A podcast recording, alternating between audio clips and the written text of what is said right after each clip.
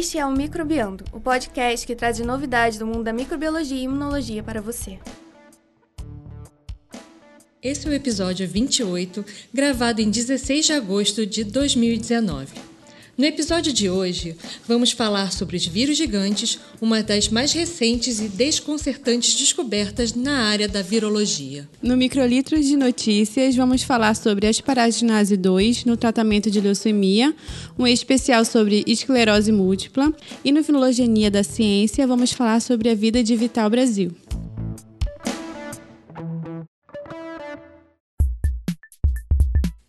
Oi, pessoal! Bem-vindos a mais um podcast Microbiando, o podcast que traz as novidades do mundo microbiano e da imunologia para vocês. Meu nome é Juliana Cortines e eu vou ser sua mediadora de hoje. Sou professora do Departamento de Virologia no Instituto de Microbiologia da Universidade Federal do Rio de Janeiro. Hoje estamos aqui com a presença de uma galera. Fala aí, pessoal. Oi, gente, Rosana aqui. Oi, Adriana aqui. Oi, Juliana, dois. Opa, Eduardo Robarco. E eu, Leandro. É, e parabéns a Juliana, que hoje é, é a estreia dela como como host. como host ah. do episódio. Ah, Uhul! Bem-vinda! Mais uma virologista para o nosso time. É, a Juliana dominando a parada aqui. Isso aí. É muita Juliana. ah, é, e não podemos esquecer do Cid, que está aqui na gravação. E aí, pessoal? Como meu episódio de estreia, escolhi falar sobre os vírus gigantes, que é o que eu trabalho no meu laboratório. Como é que é vírus gigante? Mas vírus não são aqueles parasitas minúsculos que a gente não consegue ver no microscópio? É, como é que eles podem ser gigantes? Pois é, Rosana. Então, parece estranho, mas eu vou contar a história para vocês. No final da década de 90, o Dr. Didier Raoult, um renomado infectologista francês, foi chamado para investigar um surto de pneumonia em Bradford, Inglaterra. Chegando lá, eles coletaram umas amostras de uma torre de resfriamento de água no hospital onde estava tendo várias pessoas internadas né, com esse surto de, de pneumonia e levaram essas amostras de volta para o laboratório. A hipótese mais forte era que o surto de pneumonia estava sendo causado por bactérias. Aliás, essa era a especialidade do Dr. Raul. Ele estuda a bactéria Legionella pneumófila, conhecido agente causador da pneumonia.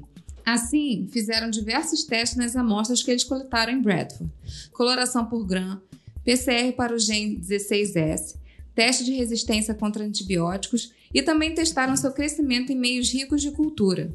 Peraí, agora explica pra gente como é que são esses testes. Beleza, vamos por partes então.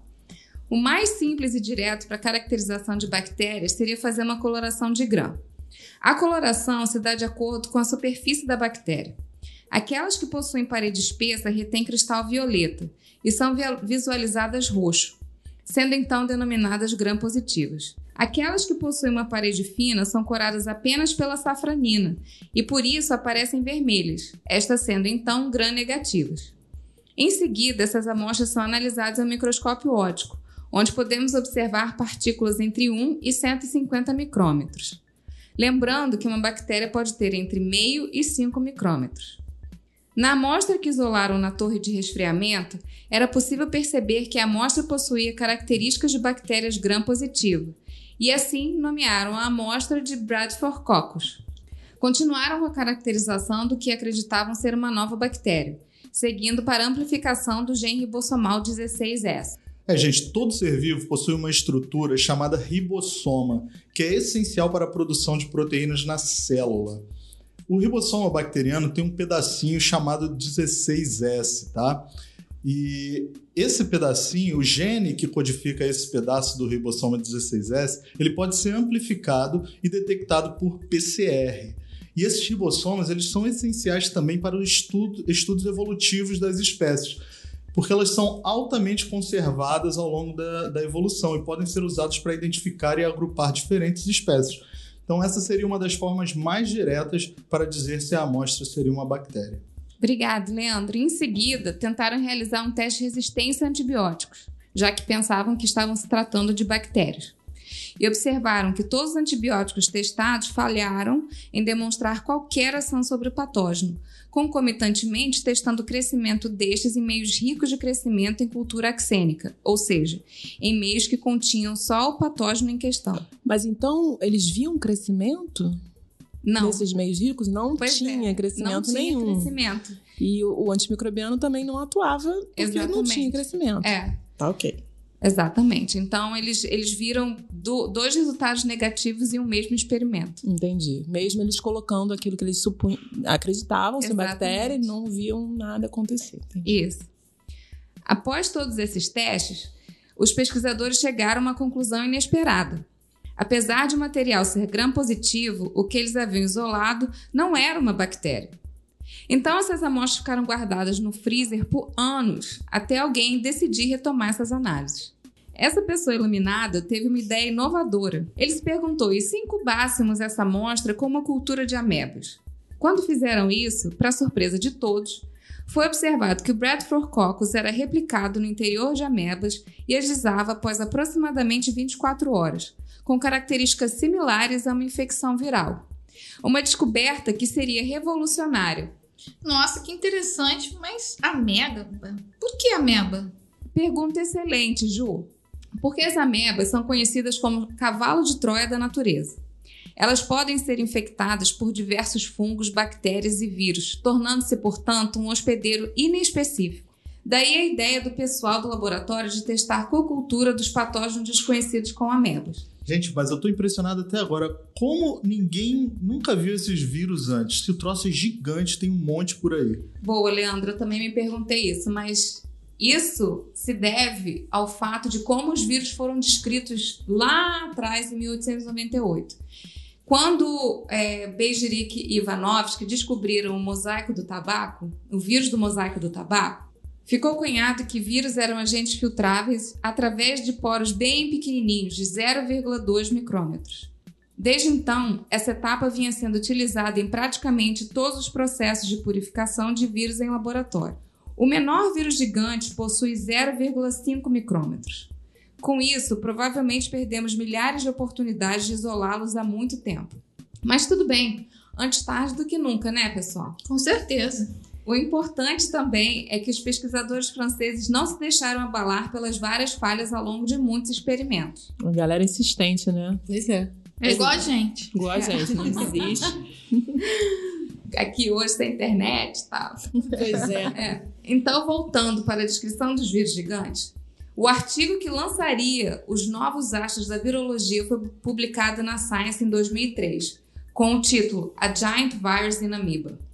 Esses novos vírus foram denom- denominados mimivírus. Oficialmente, esse nome foi dado por ser um vírus que mimetiza uma bactéria em tamanho e devido ao seu teor gram-positivo. Entretanto, alguns anos depois da publicação na Science, o Dr. Didier Raoult deu uma entrevista onde ele contou que o nome era, na verdade, uma homenagem ao pai dele, pois ele contava histórias de dormir para o Dr. Raoult através de uma personagem chamada Mimi a Ameba. Ai, gente, que fofinho. Ai, eu bem queria historinhas de dormir sobre micro-organismos. Vamos, vamos fazer uns aí pra gente poder distribuir para as crianças. Microbe for babies. For babies. Exatamente. É, já tem o Beatles for Babies, né? Né? É, mas aí pode ser até história de terror, né? Pois é, eu também achei muito legal. O conjunto de descoberta de todos esses vírus trouxe muitas curiosidades, indagações, novidades e surpresas. Foi iniciada uma verdadeira caça ao redor do mundo em busca de vírus gigantes. Atualmente, já foram isolados mais de 100 vírus gigantes, divididos em duas famílias, a Mimiviridae e a Marseille viridae. Fora os outros que não foram ainda classificados, como os Pandora vírus, Pitovírus, Faustovírus, Molivírus sibérico, Cedrativírus getuliensis e Medusa vírus. Só nomezinho original, né? Legal. Pois é, olha esses nomes, gente. Os pesquisadores se permitem uma liberdade artística incrível com os vírus gigantes. Temos vários exemplos divertidos. O Medusa vírus, que transforma as células hospedeiras em pedra, por exemplo. Além deles, no caso dos mimivírus, temos o samba vírus, Ah, gostei desse. o primeiro vírus gigante brasileiro que foi isolado no Rio Negro, no Amazonas. Esse nome foi dado pelo Didier Raul em uma expedição exploratória que ele fez com uma das maiores autoridades em vírus gigantes do mundo, o professor Jonatas Abraão, da Universidade Federal de Minas Gerais. Eles também isolaram o tupã-vírus no Mato Grosso e na Bacia de Campos. Este nome foi em homenagem ao deus Guarani Tupã, o criador. É muita criatividade, né, pessoal? Com certeza. Muita. Não posso deixar também de comentar sobre o Cedrativírus getuliensis, também isolado pelo grupo dos Jonatas e que foi em homenagem ao Getúlio, seu fiel escudeiro canino. Ah, que. Legal. É, se, eu, se eu pudesse dar um nome a um vírus gigante, acho que seria Quimera Vírus. Vocês já viram aquele filme Missão Impossível 2? Tem um vírus assim que eles conseguem ver no microscópio óptico. Nossa, eles são, né? Incrível. Antes da hora eles já estavam Já estavam, é, vírus vendo gigantes. o vírus gigante. Aliás, os vírus estão super mal representados nos filmes e nas mídias, né? Acho que todo mundo deve ter uma experiência de algum. O que eu mais gosto é a epidemia que faz uma vacina em 24 horas contra Ah, a é ebola. impressionante a velocidade. É, vacina fast food. Pois é. Então vamos dar uma olhada nos genomas desses vírus. Para se ter uma ideia da dimensão disso no mundo viral, o genoma dos vírus gigantes é em média 100 vezes maior que dos vírus descritos até essa nova descoberta. Neles são codificados genes como, por exemplo, para proteínas envolvidas na transcrição e reparo de DNA, no enovelamento de proteínas, no metabolismo de biomoléculas e os mais interessantes eu deixei para o final. Mas antes de continuar, vale ressaltar que estou falando de uma forma geral. Isso significa que nem todos os genes que estou comentando estão presentes em todos os vírus gigantes, ok? Uhum. Mas Tá conta bom. aí então, quero saber dessas, desse babado aí. Ah, então, quero me certificar. Vocês estão preparados? Porque é muita novidade. Estamos. Então, beleza. Toda vez que eu conto isso, me impressiona como se fosse a primeira vez. Porque pelo menos 30% do genoma dos vírus gigantes não possuem homologia com nada que conhecemos na Terra. Ou seja, é, não tem nenhum similar em nenhuma das espécies que a gente tem que tenham sido sequenciados até hoje. Pronto, um vírus extraterrestre, então. Era o que faltava para acabar com a gente, né? Deve ter algum filme também falando de vírus extraterrestre. Ah, com certeza. Os vírus fazem os zumbis também, né? Tem, tem coisa para vírus de tudo quanto é, quanto é canto. É, então, pode ser isso, né? Afinal de contas, somos todos feitos de estrelas, né? Aham. Mas ainda tem o fato de que a gente conhece muito pouco da nossa biosfera. Então, eu acho que isso ainda é um campo que pode ser muito explorado e a astrobiologia está aí para ajudar a gente para resolver se o vírus gigante são ETs ou não. Continuando com os fatos biológicos inesperados dos vírus gigantes, vamos analisar mais alguns outros aspectos. Por exemplo, eles podem apresentar genes relacionados à porção 18S dos ribossomos. Nesse caso, essa porção 18S está presente nos ribossomos de eucariotos, ou seja, dos seres superiores. E alguns desses vírus, o Tupã mais especificamente, possui todos os 20 aminoácido tRNA sintases, que fazem parte da síntese de proteínas nas células. E ainda, alguns possuem parte de vias metabólicas, como fermentação para a produção de energia, e um sistema similar ao CRISPR. Nossa, mas isso é muito interessante, né? A quantidade de coisas que um vírus pode apresentar. Acho que a pergunta que fica é se a gente pode realmente considerar eles como vírus, né? E, vias metabólicas num vírus, inclusive como fermentação. Pois é. Que loucura, eu já tô pensando numa cerveja de vírus. Gente, esse pessoal só pensa em cachaça. O lance é que eles têm esses genes todos, mas não necessariamente ao mesmo tempo, como eu havia dito anteriormente. Dessa forma, eles continuam preenchendo o principal requisito para ainda serem caracterizados como vírus. São parasitas intracelulares obrigatórios. Aproveitando a deixa, durante o ciclo replicativo dos vírus gigantes, há a formação do que chamamos de fábricas virais. Durante sua formação, componentes celulares, principalmente aqueles envolvidos em transcrição e tradução, são subvertidos para a formação da fábrica. Em alguns casos, o núcleo das células infectadas é completamente destruído ou rearranjado e enclausurado pela membrana plasmática do hospedeiro. A progênie viral toma conta do citoplasma e após 12 horas em média, esses vírus são liberados no meio. Na verdade, entre 12 e 24 horas. Assim, é claro que os vírus gigantes sequestram a célula hospedeira, transformando-a quase em um ghost. Mas ainda assim precisam dos componentes celulares para montar sua própria fábrica. Ah, então esses aí realmente fazem das células zumbis para trabalhar para eles. É isso aí, igual aquele fungo que faz a formiga zumbi, né? Exatamente.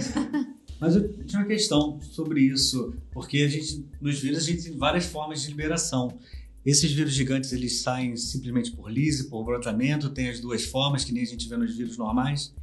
É, esses vírus eles lisam completamente as células. É, as amebas são células muito interessantes porque elas têm duas formas de vida, o trofozoito e um cisto. O cisto é a forma de hibernação dela, vamos dizer assim. Então, se você não fizer uma infecção de forma correta, ou seja, se você botar, por exemplo, pouco vírus durante o processo de infecção, as amebas sinalizam uma para outra que tem alguma coisa errada e as células insistam. Isso é, é observação minha no laboratório. Novidade. Tá? É, não, não sei se é novidade, Spo pode spoiler ser. científico. É, Dados não publicados. é, dados não publicados. Mas, ah, a princípio, é ciclo lítico. Então, depois de 24 horas, se não tiver tudo lisado, é porque a infecção deu ruim. É, eu fiquei curiosa com uma coisa. Na natureza, quem são os hospedeiros desses vírus gigantes? Ju, vou te falar que isso ainda hoje é Mistério. meio misterioso. Só que, recentemente, quando publicaram um artigo sobre o Medusa vírus, eles analisaram a sequência desses vírus e perceberam que grande porção desse, desse sequenciamento tinha genes oriundos da ameba. Então, para o Medusa vírus, foi caracterizado que o hospedeiro natural é a ameba. Para os outros vírus, principalmente no caso do Tupã, ele é meio promíscuo. Ele pode ser né, replicado por diversos protistas, não só pelas amebas. Tá? Mas não existem modelos de células eucariotas no laboratório para vocês precisam usar amebas para É, Eu uso Crescer. ameba no laboratório, mas eu Uhum. já fiz experimentos também com macrófagos e já Uhum. tem trabalho publicado que esses vírus podem infectar macrófagos. Agora eu vou fazer um pouco de advogado de- do diabo. A favor da vida dos vírus, há também o fato de o Tupã apresentar as 20 aminoácidos tRNA sintetases e proteínas do 18S, tornando o vírus com maior maquinário para a tradução de proteínas da virosfera. Mas no caso dele, a questão é que não há gene para obtenção de energia. E aí, aquele que possui os genes para fermentação não possui maquinário para tradução. Não se pode ter tudo nessa vida. Daqui a pouco encontra um que tem tudo, né? Pois é, eu não duvido nada. Aí virou uma bactéria. Ai, já começou a microbiota de novo, gente. Pois é, mas a, a gente já viu que tem gene de vírus gigante nas- na microbiota. aí. Então, Opa. Vamos lá. Entretanto, essa controvérsia está longe de ser resolvida. Há um debate sobre se os vírus gigantes deveriam ser agrupados em um novo reino além dos três já estabelecidos, já que eles não se encaixam muito bem em nenhum dos três. Já vão mexer na árvore da vida de novo. Eu já estava acostumado com essa. é, mas, mas acho que não dá para ser assim por muito tempo, né? Nós ainda temos muito a descobrir. Quando a gente acha que não tem mais nada de novo, tchá, aparece um vírus gigante. Tem que ter emoção, gente. É. Mas e quanto ao CRISP? Eu lembro de ter ouvido falar CRISP no meio dessa conversa. É, isso é muito louco, né? Então, só para lembrar os nossos ouvintes, no episódio anterior falamos um pouco sobre esse mecanismo biológico de edição de genoma que está sendo utilizado para a cura de HIV em camundongos. Na natureza, em linhas gerais, o CRISPR é um mecanismo de defesa bacteriano que corta o genoma de bacteriófagos invasores. E adivinha só, os mimivírus têm esse sistema codificado em seu genoma.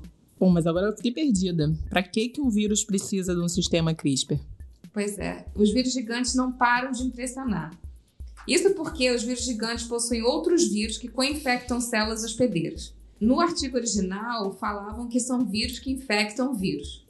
O primeiro Caramba. desses vírus que foi isolado chama Sputnik. E ele foi encontrado numa co-infecção com o mamavírus. E foi então cunhado o termo virófago. O mais impressionante é que os virófagos são relativamente específicos. E por causa dessa co-infecção, foi descoberto o sistema CRISPR em vírus gigantes, chamado Mimiviri. Hoje já são conhecidos diversos virófagos, como o Rio Negro, Zamilon e Guarani. Ainda não se sabe ao certo a função dessas co-infecções, mas foi observado que são deletérios para os vírus gigantes, gerando partículas aberrantes e não produtivas. Entretanto, como toda infecção viral, é importantíssimo para a transferência de genes entre espécies e, e, portanto, para a evolução dos seres, incluindo as amebas, os vírus gigantes e os próprios virófagos. Bom, então a, a primeira é, ideia que eles tiveram é que ah, tinha um vírus infectando esses vírus gigantes, mas aí isso não foi confirmado e o conhecimento atual é que na verdade os dois vírus infectam a mesma célula simultaneamente, né? Foi isso. Então, no artigo fala que são vírus que infectam os vírus. Porque, inclusive, tem uma microscopia que mostra pequenos corpos dentro do, do, do- de Do um vírus gigante. É, de um vírus gigante. Nossa. E, e aí, por causa disso, deram o nome de virófago, que é um vírus que come vírus. Aham. Cara, É uma opinião minha Muito doido. que eles são vírus satélites. E não vírus que infectam vírus, mas Vírus satélites e são aqueles que fazem a co-infecção. Eles entram junto, então, na Isso, mesma são- célula-alvo. né? Isso, que são dependentes do vírus que eles estão co-infectando. Porque o que, que acontece? Os, os virófagos, eles dependem da fábrica viral. Entendi. E aí a fábrica viral só é feita quando o vírus gigante infecta a célula. Uhum. Eles pegam uma carona ali, né? Exatamente. Entendi. Então, assim, é, essa é uma opinião minha, Juliana Cortines, que eu acho que é um vírus satélite, mas os artigos dizem que é um vírus que infecta vírus. Bem, eu não consegui, por isso que eu não consegui entender como- qual seria a utilidade para o vírus infectar um outro vírus se esse vírus não possui a maquinaria para fazer a replicação viral, se não estiver dentro de outra célula. Então, não consegui entender se isso seria uma, uma vantagem evolutiva para um vírus satélite dessa forma. O, a- o processo de co-infecção a gente consegue entender. Pois é, aí você entrou num outro ponto interessantíssimo, que é uma grande discussão do que, que acontece se o vírus é vivo ou morto. Esse lance de você ter um vírus infectando uma célula e tomando conta dessa célula pode ser chamado de virocel. Então tem muita gente que assume que o fato de você ter uma virocel torna esse vírus vivo quando ele está dentro da célula, porque a partir daquele momento ele tomou conta de todo o maquinário celular. Cada Certo? ponto de vista é a vista de um ponto. Exatamente. Isso me leva a outra pergunta. Se, como é que esses vírus se comportam na natureza quando eles estão fora da célula? Se eles conseguem se manter íntegros fora da célula? Bem, recentemente isolaram partículas virais de 30 mil anos na, prema, na permafrost. Permafrost. Permafrost. É, permafrost, é, que ainda eram viáveis. Então, eles são extremamente é, resistentes a qualquer coisa. Né? Você pode ferver o vírus, que ele ainda Um vírus É para tigra. é impressionante. Nossa. Ainda bem que ele só infecta a ameba. A gente vai chegar lá. Daqui a pouco Por eu vou te contar. É. Mudando um pouco o rumo dessa prosa, pensei que seria interessante e desafiador discutir sobre a morfologia desses vírus em um podcast. Mas quero tentar. Vamos lá. Como já falei antes para vocês, os vírus gigantes impressionam pelas características que já citei. Mas a morfologia dos vírus observados também é incrível e inédita na virosfera.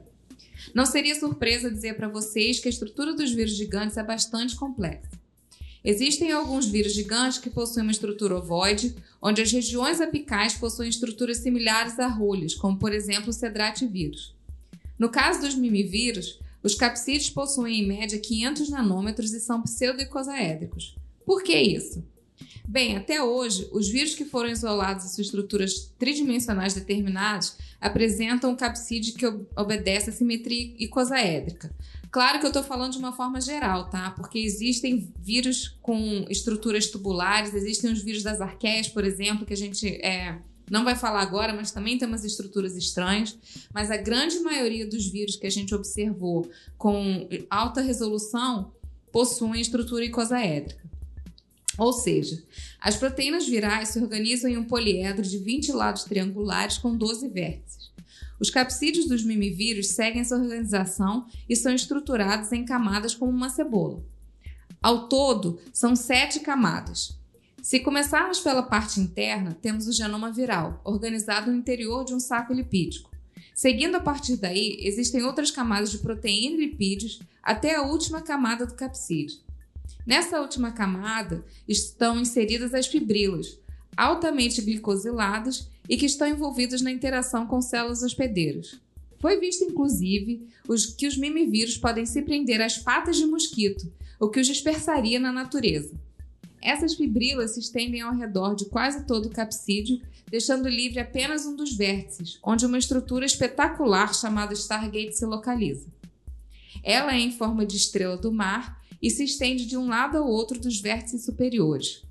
Durante o ciclo replicativo, o Stargate se abre no interior das células para liberar o material genético e dar início à replicação viral. Adicionando essa complexidade, o Tupã vírus possui ligado a esse capsídeo uma longa cauda, também recoberta por essas fibrilas, cuja função ainda não está definida. O Tupã, quando visto por microscopia eletrônica de varredura, parece um palito de fósforo cheio de cabelinho.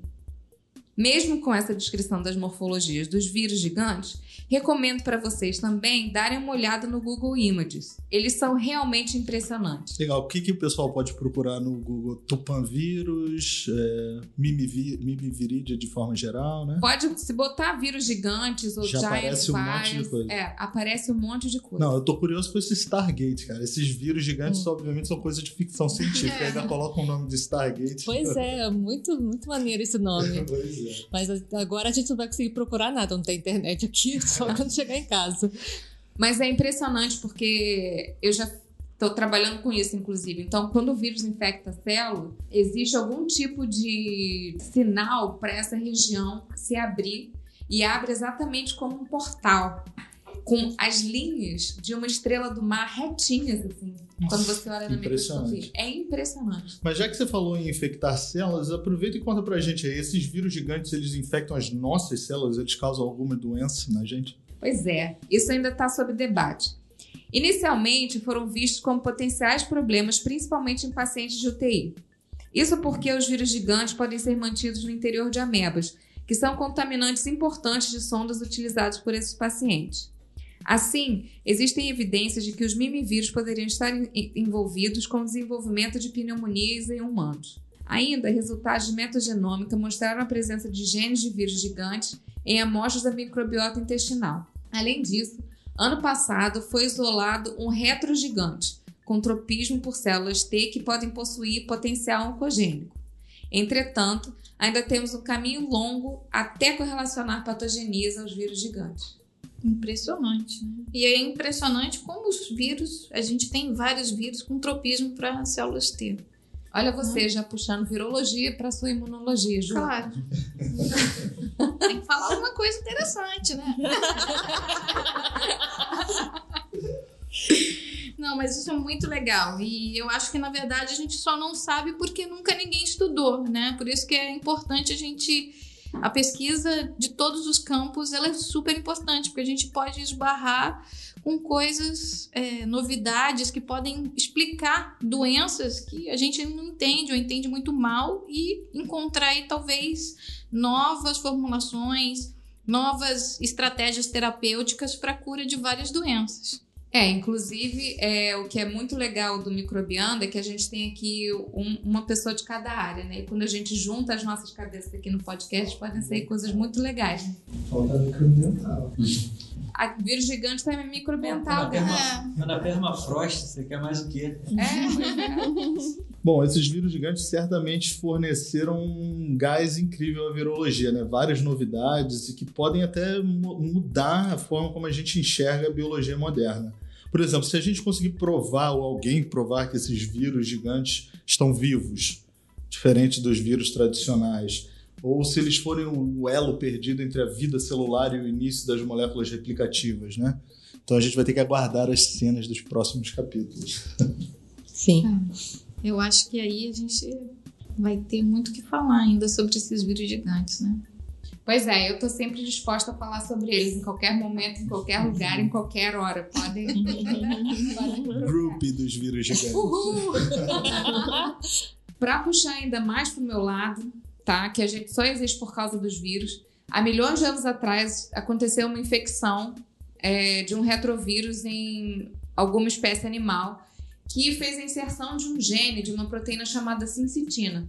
E essa proteína ela é- faz com que as células do útero se fusionem com as células do cordão umbilical. E aí foi assim que foi iniciada a gravidez dos mamíferos como a gente conhece hoje. Portanto, nós só Caramba, estamos aqui sabia disso. por causa de uma infecção viral. Oxe. É o lado positivo dos vírus. Eu já tinha uma pergunta para você. Entrando na parte do estudo da descoberta desses vírus, Aham, como é que os pesquisadores, porque esses vírus eles são maiores do que as menores bactérias. aham. Em estudos de microscopia não tem como se fazer confusão entre pequenas bactérias e grandes vírus em visualização. Totalmente. Inclusive, é um desafio trabalhar com esses vírus porque eles são muito grandes. Então, se você for corar, por exemplo, por grã, não adianta, porque eles coram por grã. Se você for fazer uma centrifugação, também não adianta, porque eles vão formar precipitado. Então, realmente é muito difícil você diferenciar um vírus de uma bactéria, um vírus gigante de uma bactéria, só olhando no microscópio óptico. É, eu até coloco isso porque um grande problema que a gente tem com bactérias, quando você trabalha com cultura de células, são infecções por micoplasma na sua cultura. Eu tô, agora estou pensando se a gente também não pode ter nessas culturas de células infecções por vírus gigantes também. Pode, claro, dependendo do tamanho da célula, né? Porque isso também é uma questão que eu não sei se já foi feito, eu não tenho conhecimento disso. Se já testaram a capacidade de replicação de uma célula eucariótica pequena para uma célula eucariótica grande ou um protista pequeno, um protista grande, qual o tamanho mínimo de célula que esses vírus gigantes precisariam para se, serem replicados? Eu não sei. Então, uma coisa que poderia ver era qual em que tamanho de célula você estava vendo essas contaminações, ou a outra pessoa estava vendo a contaminação com micoplasma, né? Então, É, como é são as células comuns que a gente usa em pesquisa? Célula vera, célula rila, Elas são pequenas, né? elas são é, relativamente É. pequenas, mas são maiores que uma ameba. São maiores que uma ameba.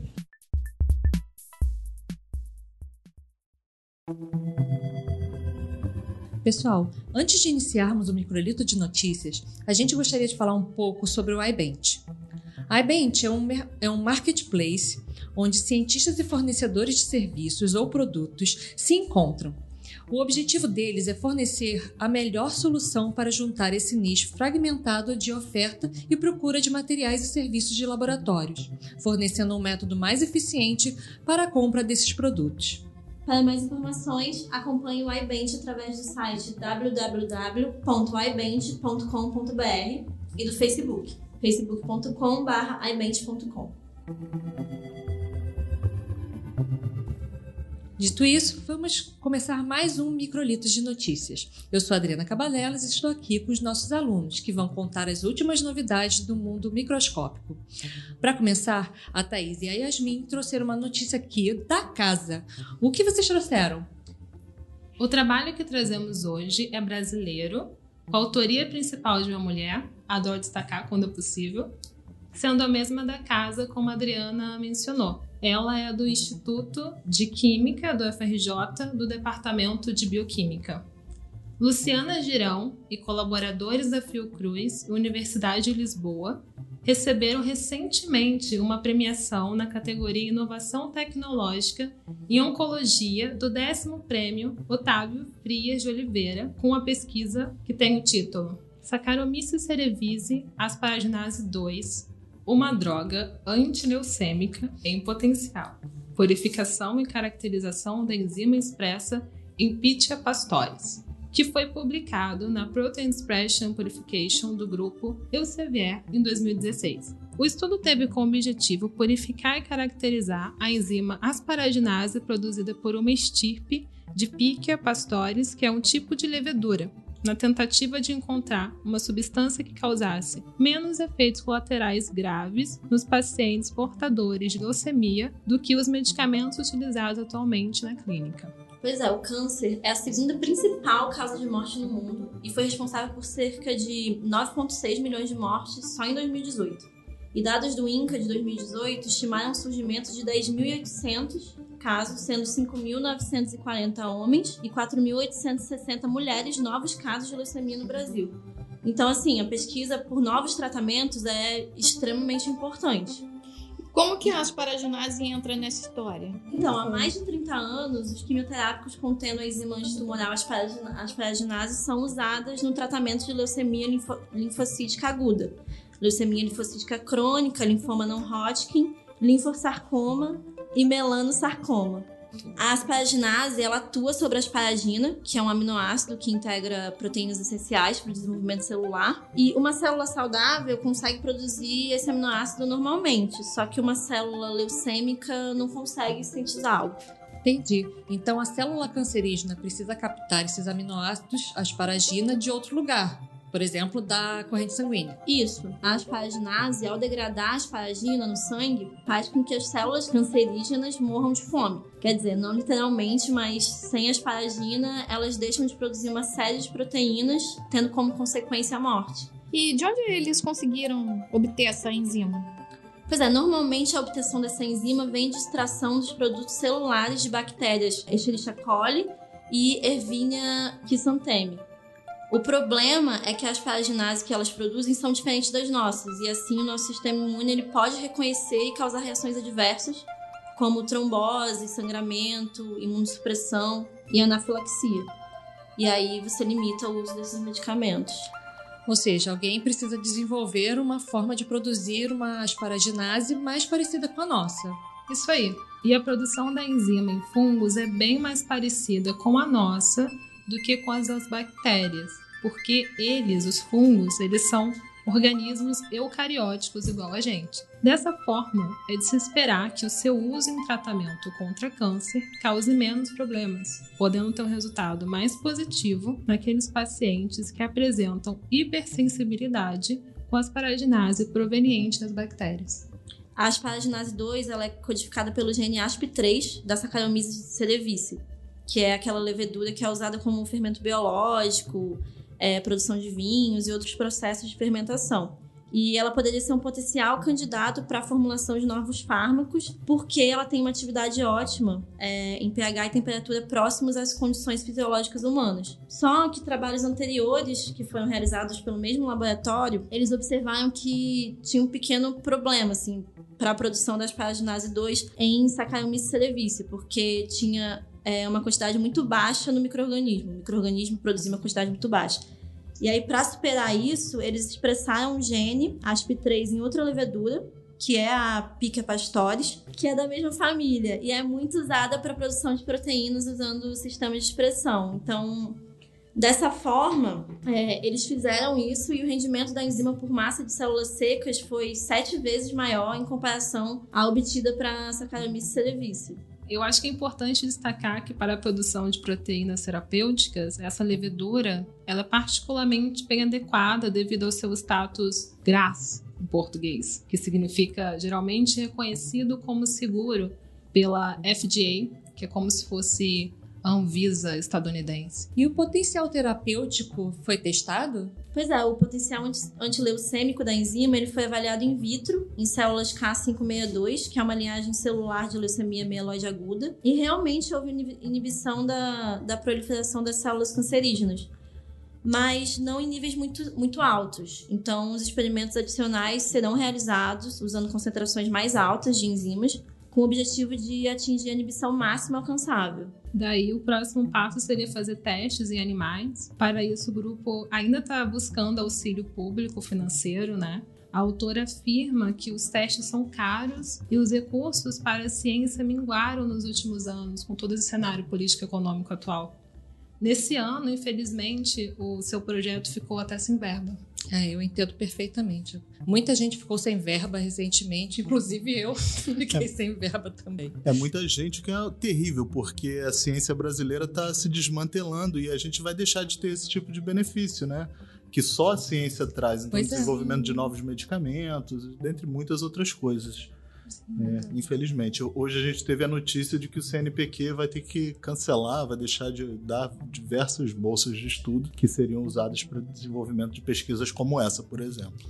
É, e pior ainda, existe um forte rumor de que o CNPq seja extinto ou fusionado com a CAPES. Pois é. Agora, o João Vitor, junto com a estreante Gabriela. Seja bem-vinda, Gabriela. Obrigada, gente resolveram usar como pauta uma data de conscientização.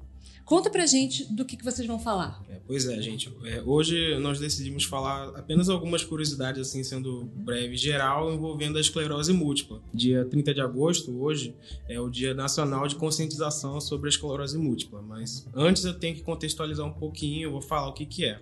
A esclerose múltipla é uma doença neurológica, crônica, autoimune, que varia de vários níveis de pessoa a pessoa, é, podendo ser branda ou podendo ser intensa. E também pode ver sintomas como ataxia, vertigem, fraqueza, é, transtornos cognitivos ou até emocionais, além de alterações fonoaudiológicas. E hoje, estima-se que 35 mil brasileiros tenham essa esclerose múltipla, e eu vou falar sobre algumas condições ou doenças, a gente, né, eu e a Gabriela, que são confundidas com a, com a esclerose.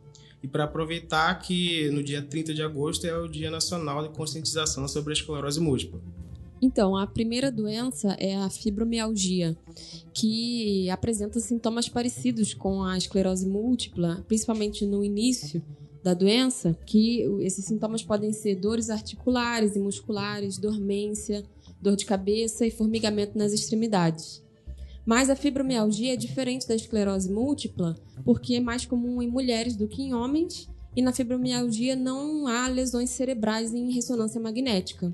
Para quem não sabe, a fibromialgia consiste em uma doença autoimune com um quadro forte de mialgia e atralgia, e basicamente não há consenso sobre a causa dessa condição. E só para deixar claro, mialgia são dores musculares e atralgia, dores articulares. Isso. E a próxima é a doença de Lyme, que já é uma infecção bacteriana que é transmitida através de uma picada de carrapato. As bactérias do gênero Borrelia são transmitidas através da picada e acabam infectando o indivíduo. Nos primeiros sintomas a gente vê fadiga, febre, dor de cabeça e dores musculares e articulares. E alguns sintomas assim, posteriores podem ser dormência e formigamento nas mãos e nos pés, bem como alguns problemas cognitivos, como perda de memória de curto prazo e problemas de fala. Inclusive, em alguns casos não tratados, há comprometimento no cérebro e nos nervos. A doença de Lyme tem esse nome porque foi justamente na cidade de Lyme, Connecticut, que a doença foi descoberta em 1976. A deficiência de vitamina B12 também pode causar sintomas semelhantes ao da esclerose múltipla, como fadiga, confusão mental e dormência, formigamento nas mãos e nos pés. Isso porque a vitamina B12 desempenha um papel no metabolismo dos ácidos graxos necessários para manter a bainha de mielina e da síntese de hemácias. A deficiência de vitamina B12 pode ser identificada com um simples exame de sangue.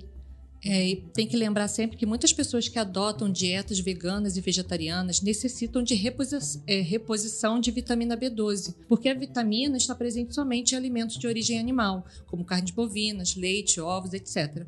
Então, fiquem de olho os veganos.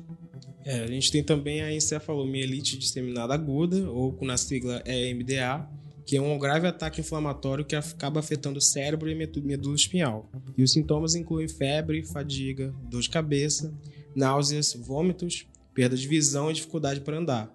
É uma condição rara e a MDA geralmente surge rapidamente depois de uma infecção viral ou bacteriana. E as crianças são mais propensas a ter MDA, enquanto a esclerose múltipla é mais provável de ocorrer em adultos. Então, assim, era o que a gente queria falar para vocês. E vocês viram que a maioria dos sintomas no início, ou melhor, a maioria dos, das doenças no seu início, possuem sintomas que a gente pode correlacionar com a esclerose múltipla. Só que esses tipos de doenças e condições a gente já conhece mais e tem destinos diferentes.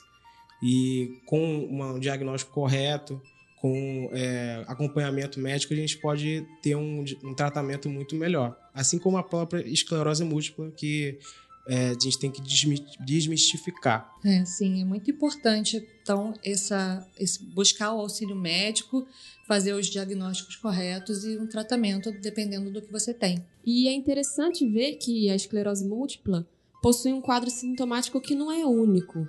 É, então, em alguns casos, pode-se ter o diagnóstico errado pela similaridade dos sintomas com outras doenças. É isso aí.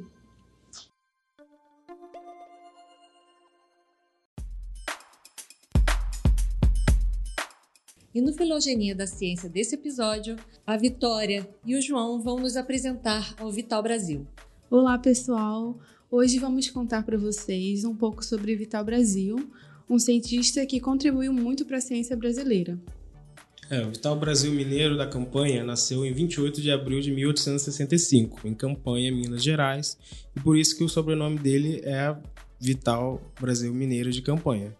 E ele foi médico e sanitarista e contribuiu muito para pesquisas na área de toxinologia e medicina experimental aqui no Brasil. Peraí, toxinologia, explica um pouco para o ouvinte o que, que é isso. Toxinologia é justamente o estudo das toxinas produzidas por micro-organismos, plantas e animais no âmbito das características, função, metabolismo, efeitos nocivos e formas de tratamento. É, sabe-se que ele ajudou muito no combate a diversas epidemias que ocorreram na virada do, do século XIX e XX, como a febre amarela, a cólera, a varíola e a peste bubônica. Mas a sua maior contribuição é justamente que suas pesquisas foram pioneiras na produção dos soros específicos, conhecidos como soro antiofídico, antiescorpiônico ou antiaracnídico, contra venenos de, respectivamente, serpentes, escorpiões e aranhas.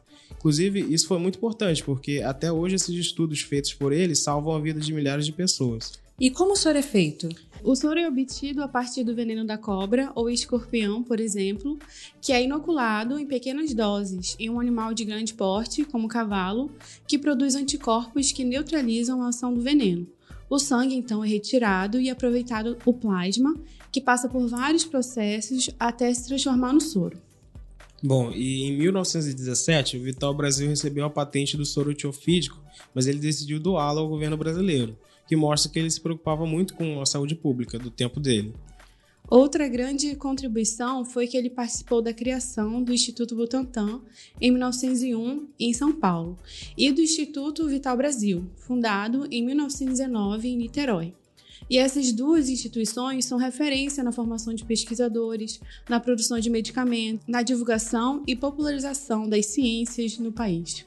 Inclusive, o Instituto Vital Brasil também mantém um site em que a gente pode ver lá um pouco mais da história, tanto do Instituto quanto do próprio cientista, sobre o museu de campanha e até sobre a família dele. Em 1899, teve um surto de peste bubônica em São Paulo e isso levou o governo a criar um laboratório de produção de soro antipestoso.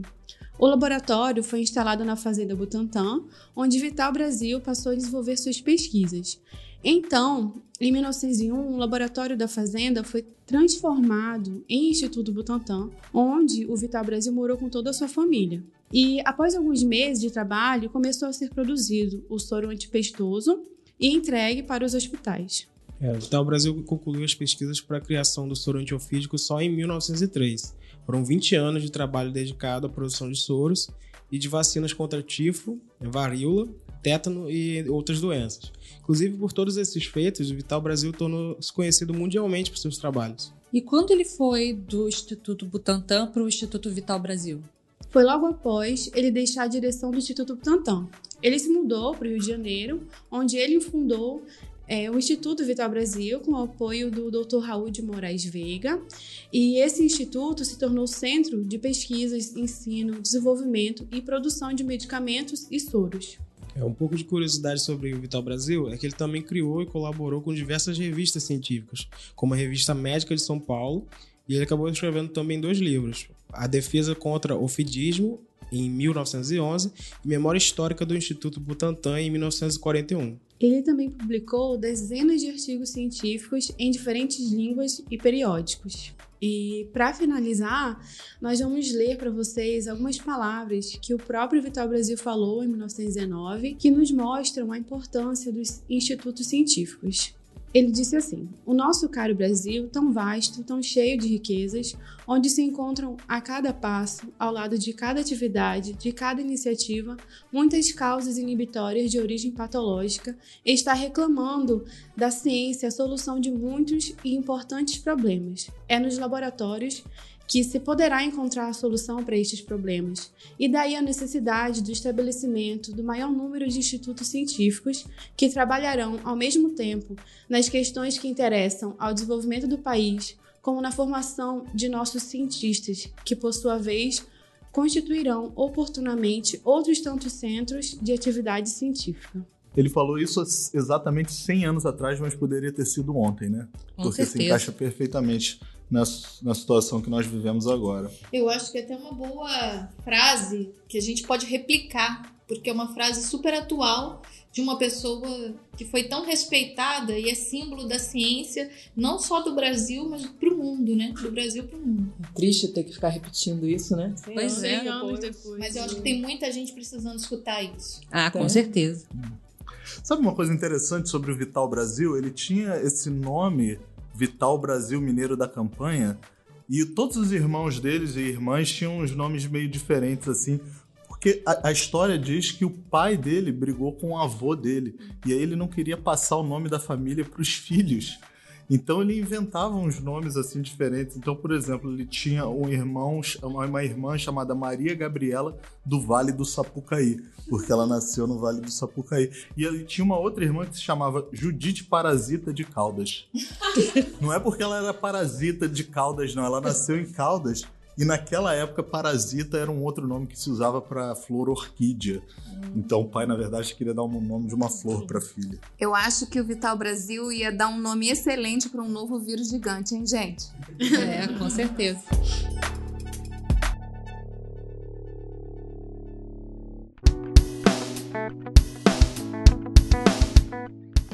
Estamos chegando ao final de mais um episódio do Microbiando, mas antes de dar tchau para vocês, temos alguns informes importantes para dar.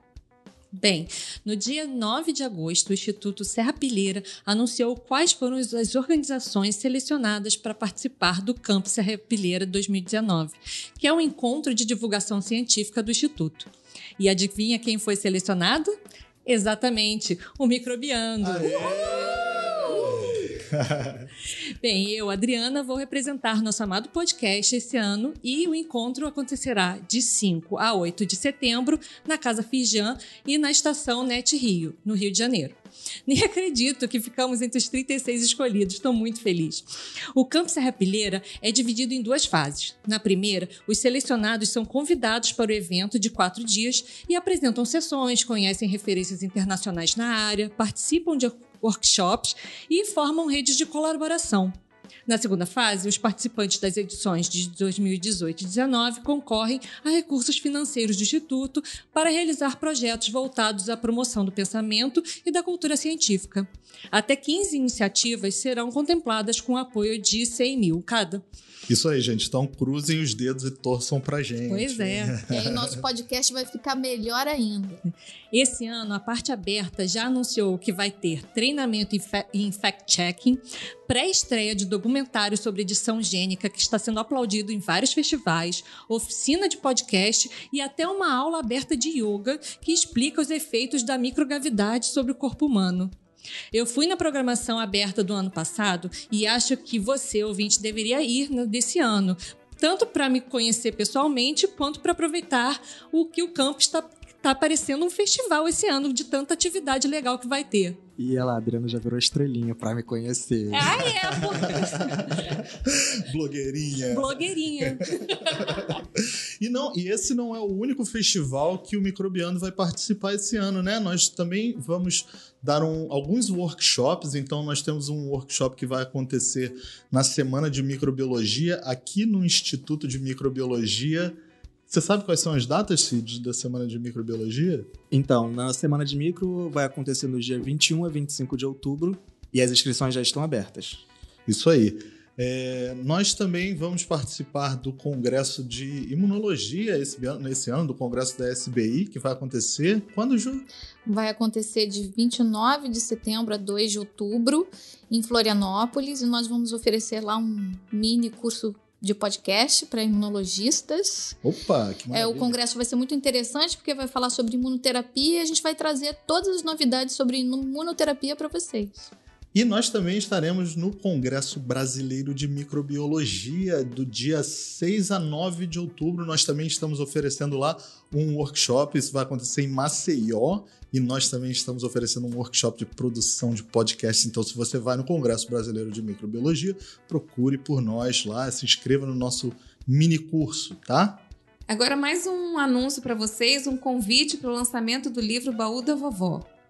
A pesquisadora Angela Hampshire e Luciana Lobo convidam a todos os ouvintes para o lançamento do livro Baú da Vovó, que será no dia 14 de setembro na Livraria da Travessa, às 17 horas, lá no Shopping Leblon.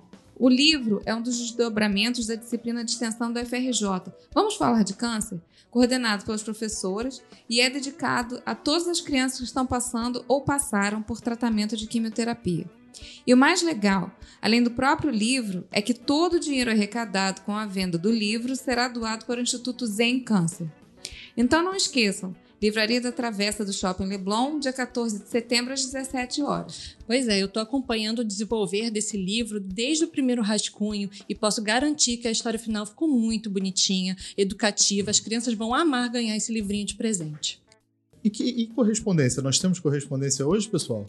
Temos sim. A Jennifer no Twitter falou: Tô ouvindo meu chamego, o podcast Microbiando. Até porque, né, começaram as aulas. Quero chegar com tudo nesse semestre. Toma-lhe microlitos de notícias. E botou dois emoticons de cora coração no olhinho e corado. ah, que amor. Jennifer, você que é nosso chamego. Pois é. O nome dela é Jennifer. Já o Leonardo Duda, pelo Instagram. Só o microbiando para trazer assuntos tão complexos de um jeito completo e facilitado. Isso que é divulgação científica falando sobre o episódio Mulheres e Micróbios, uma amizade inesperada. Poxa, muito legal, Leonardo. Obrigada. Obrigadão. E por hoje é só, pessoal. Muito obrigado pelos downloads, audiência e participação. Continue mandando suas correspondências e dúvidas pra gente. Por favor, deixem também uma avaliação no seu agregador de podcast e na nossa página do Facebook. Isso é muito importante para dar visibilidade ao podcast e também para a gente saber se vocês estão gostando. Isso aí. Perguntas, sugestões de temas e críticas podem ser enviadas por e-mail para microbiando.micro.ufrj.br ou então via mensagem no Facebook, Instagram e Twitter. É só procurar arroba barra microbiando, estamos em todos. No site cienciaexplica.com.br postamos mais sobre os assuntos que falamos hoje, além de outras matérias interessantes e dos eventos na área. O nosso podcast está lá no site Ciência Explica, nos aplicativos de podcast da sua preferência, como o Deezer e no Spotify. O podcast Microbiano tem o apoio do Instituto de Microbiologia Paulo de Góes e do Instituto de Biofísica Carlos Chagas Filho, ambos do FRJ. Além disso, temos apoio de várias sociedades científicas, como a Sociedade Brasileira de Imunologia, a Brasileira de Microbiologia e a de Virologia. Além disso, não pode faltar nosso parceiro, o Marketplace para Produtos de Laboratório, o iBand. Esse episódio foi gravado no Instituto de Microbiologia Paulo de Góes da FRJ, editado por Leandro Lobo e Sid Clay Lira. A trilha sonora do Microbiano foi produzida por Daniel Vasques. Até a próxima, pessoal. Tchau, tchau. Tchau, gente. Tchau.